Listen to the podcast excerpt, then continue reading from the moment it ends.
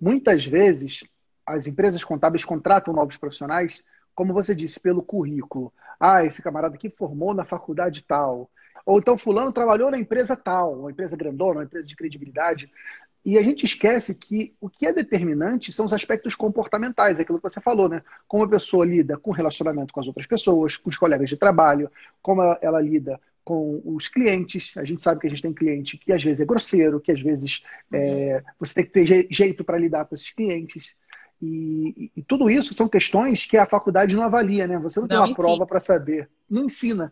Não então, ensina. assim, é tão. A prática ensina isso. A sua Só prática.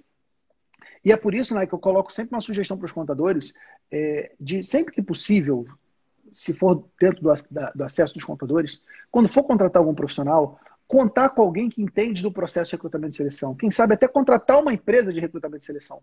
Porque essas empresas, elas têm ferramental, elas têm conhecimento para aferir, para pegar indicativos de qual é o perfil comportamental dessas pessoas. Porque às vezes você está tá esperando um profissional que tem um perfil, mas a pessoa tem outro perfil. E na hora de querer o um emprego, gente, as pessoas fazem tudo, cara. Na hora do emprego, eu, eu lavo, eu passo, eu cozinho. E você precisa ter essa percepção.